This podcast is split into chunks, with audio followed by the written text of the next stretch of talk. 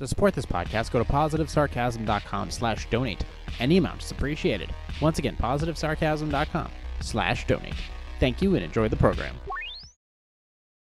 I'm sure some of you quadless mainstream slurping betas who are hanging off Don Lemon's freshly fondled ballsack are cringing at the idea of my existence. But while some woke folk get their endorphins flowing by spending half the day on a Starbucks fueled Twitter rampage, I've been carefully ironing out the wrinkles in my tinfoil hat so that I may share a few things that I've come to a conclusion on in my G rated mind. COVID 19 was made in the lab. That's right. Look it up. You see that biolab right in the middle of Wuhan, China? You know, the one funded by international money and was filling those flying dumplings with coronavirus? Well, you play stupid games, you win stupid prizes.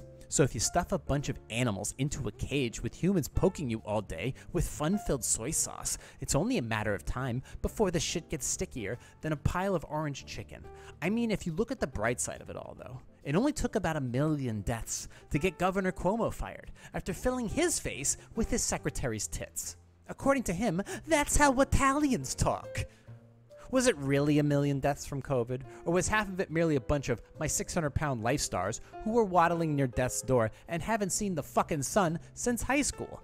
Since they couldn't make it from the couch to the front door. Like I said, they were already on death's cliff. Like the ending to Thelma and Louise, they just needed a little nudge from a respiratory virus.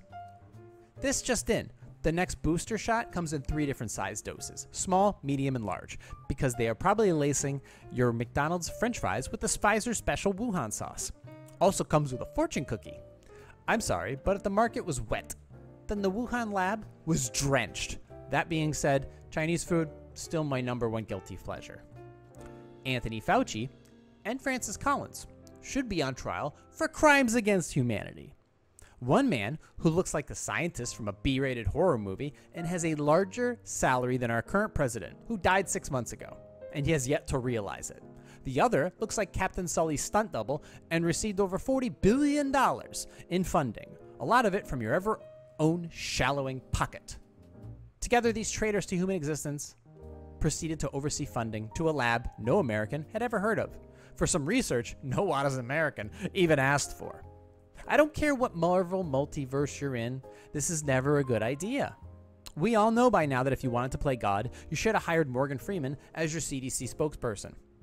Speaking of fearing the unknown, how many people lost their jobs, careers, social status because of a mandate that basically ignored all contradictory data?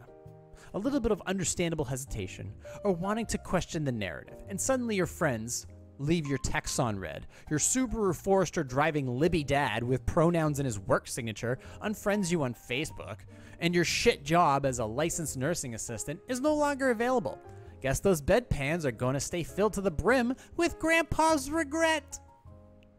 It's not like that you needed the money to pay for rising rent, fuel, and medical licenses anyway.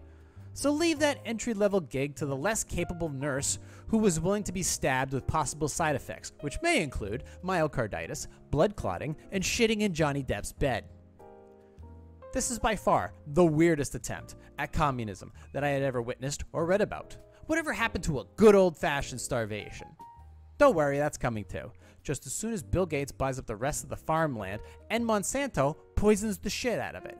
We'll be on our way to breadlines and veggie burgers made out of canola oil and raw sewage in no time. There are plenty of other topics, ridiculous topics as well, like watching a man lap women in a swimming pool and rip trophies, scholarships, and dream from on them. Selfish little prick. But maybe that's a topic for another day, another rant, and another moment where I have a few minutes of peace and quiet to chew through the bullshit that splatters my news feed that's broken so many people's fragile minds over the last several years. Is George Soros dead yet?